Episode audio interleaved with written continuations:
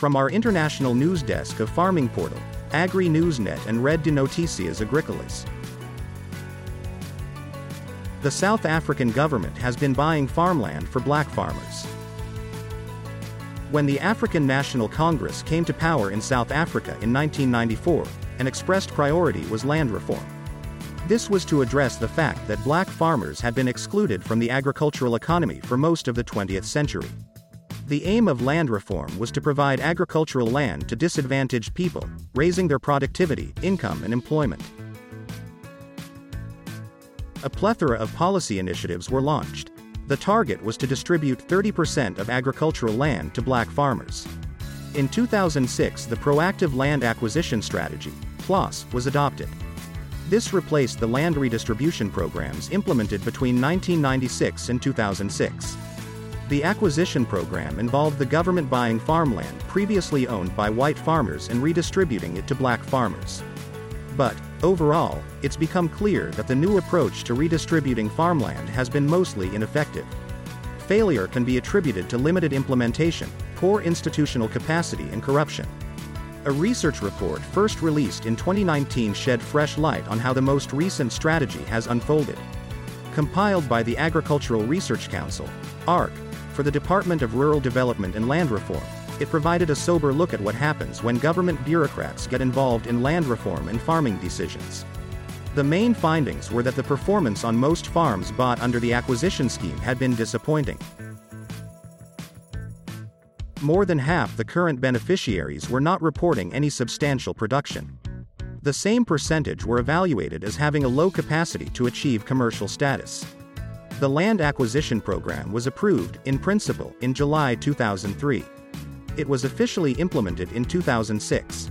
Between 2003 and August 2022, the state acquired 2.9 million hectares of farmland previously owned by white farmers through the proactive land acquisition strategy. Around $706 million has been spent on the acquisition of these farms over the last 16 years.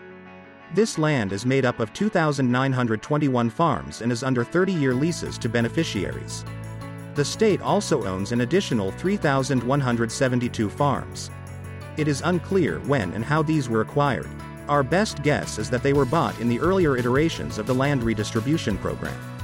The strategy was a noble attempt at land reform.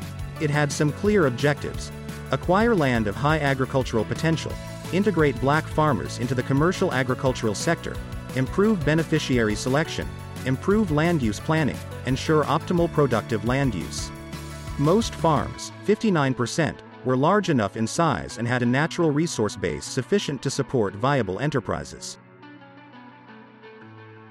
You are listening to audiocast produced in our international studios.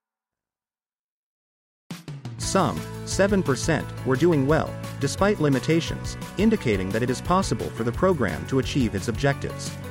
The report noted that roughly 60% of all the farms had the potential to achieve commercial levels of production.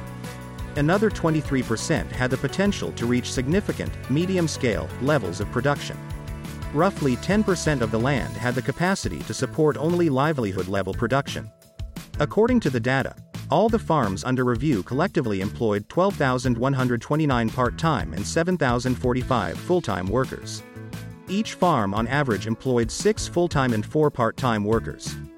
Based on the potential of these farms, a total of 60,050 workers should be employed, suggesting that the growth and employment targets of the program have been missed by a mile. It found that performance on most was disappointing. More than half the current beneficiaries were not reporting any substantial production, and more than half the beneficiaries were evaluated as having a low capacity to achieve commercial status. The report also addressed signs of degradation. Nearly half, 47%, of the farms that had been acquired were found to have some degree of degradation, while 13% were seriously or severely degraded. This was based on an evaluation of the land through satellite imagery and the data collected for the farm, compared to the potential based on land capability maps.